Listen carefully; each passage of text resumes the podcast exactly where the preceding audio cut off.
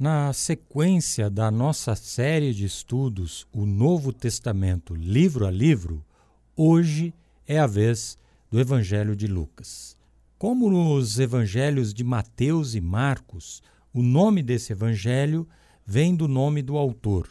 Lucas era gentil, ou seja, não era judeu, e foi o único autor bíblico, incluindo o Antigo e o Novo Testamentos, não israelita. Sabemos que ele era médico, em Colossenses 4 fala sobre isso, e companheiro de Paulo, que o próprio Paulo se refere a ele como companheiro na segunda carta dele a Timóteo. E era também um historiador meticuloso. Lucas é autor também do livro de Atos, e a data mais provável para as duas composições é entre 60 e 61 depois de Cristo. Lucas dedicou suas obras ao excelentíssimo Teófilo, o que ama a Deus. Teófilo pode ser um nome fictício ou um romano importante da casa de César. Lucas tem uma preocupação em mostrar Jesus como homem, o que pode ser observado na genealogia de Jesus em Lucas 3, de 23 a 38. Em Lucas, a genealogia de Jesus é diferente da que encontramos em Mateus.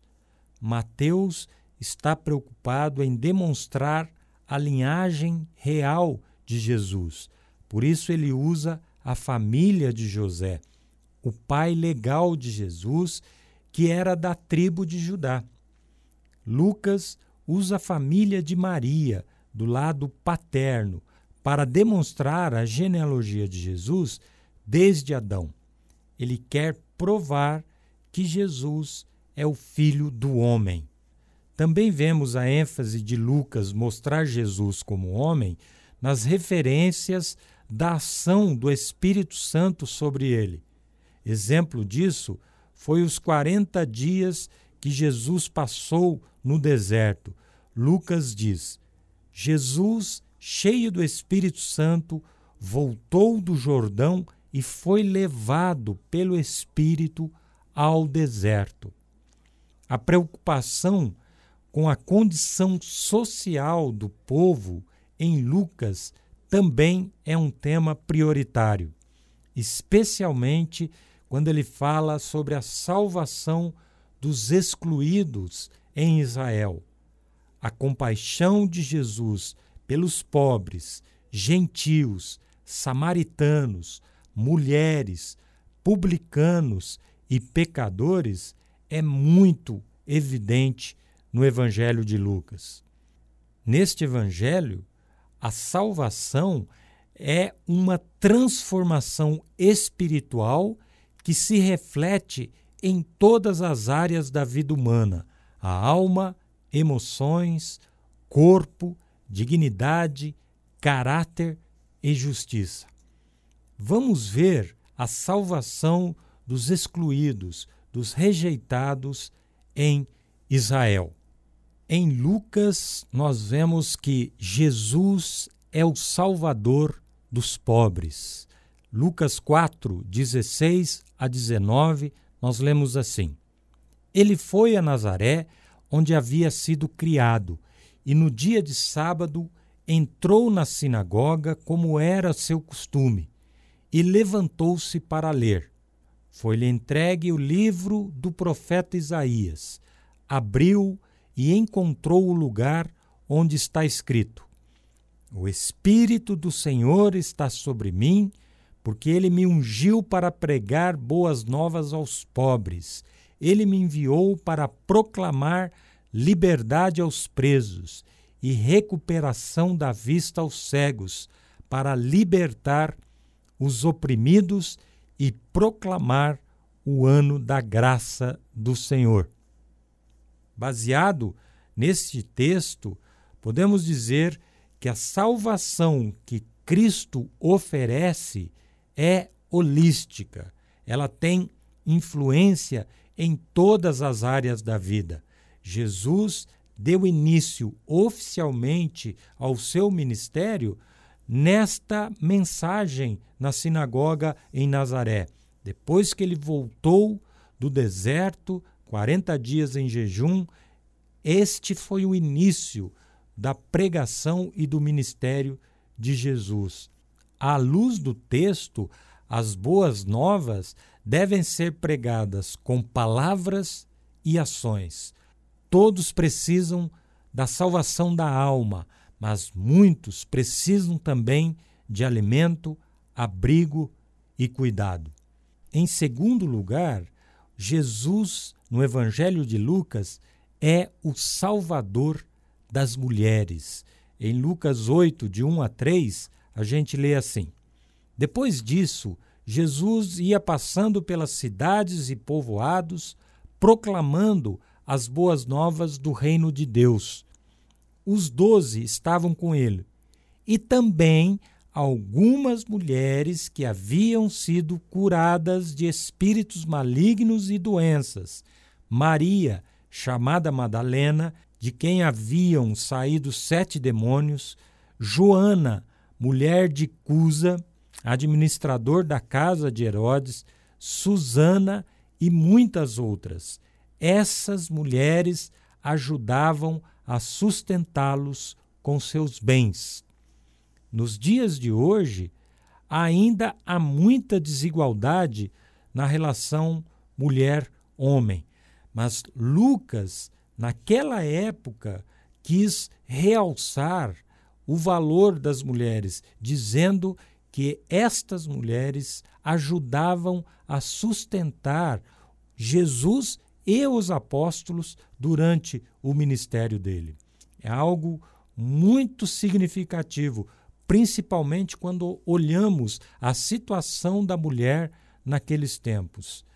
Como cristãos, devemos lutar para que essa desigualdade, tanto na igreja como no mercado de trabalho e em todos os setores da sociedade, seja banida. Nos tempos de Jesus, as mulheres eram consideradas pessoas inferiores em relação aos homens. Por exemplo, no templo em Jerusalém, havia lugares específicos para as mulheres. Elas não podiam ficar no mesmo átrio que os homens judeus. Jesus quebrou este paradigma indigno e opressor, valorizando as mulheres e colocando-as em condições de igualdade com os homens. Lucas enfatiza a importância das mulheres, como eu disse, como valorosas seguidoras de Cristo. No cristianismo, nem machismo e nem feminismo são padrões. Tanto um como o outro têm no âmago de sua gênese a natureza rebelde, pecaminosa do ser humano. Jesus em Lucas se mostra o Salvador das mulheres. Também em Lucas, Jesus é o Salvador dos humildes. Em Lucas 10, 21, nós lemos: Naquela hora, Jesus, exultando no Espírito Santo, disse: Eu te louvo, Pai, Senhor do céu e da terra porque escondeste estas coisas dos sábios e cultos e as revelaste aos pequeninos. Sim, Pai, pois assim foi do seu agrado. Jesus usou de ironia ao se referir aos líderes judaicos como sábios e cultos e aos seus discípulos como pequeninos ou crianças. Jesus aqui está falando da necessidade de humildade. A verdade espiritual que aprendemos neste texto é que os sábios, aos seus próprios olhos, os poderosos, são cegos espirituais. Para ter a salvação é necessário ser humilde, se humilhar, se tornar um pequenino diante de Deus. Também no Evangelho de Lucas, mostra Jesus como Salvador dos pecadores rejeitados.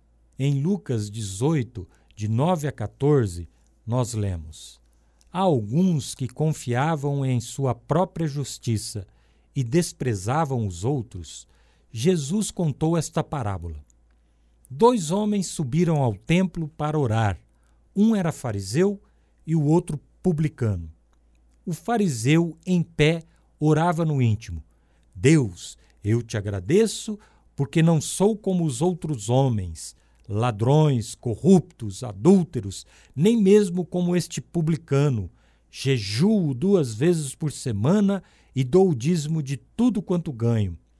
Mas o publicano ficou à distância. Ele nem ousava olhar para o céu, mas batendo no peito dizia: Deus, tem misericórdia de mim, que sou pecador.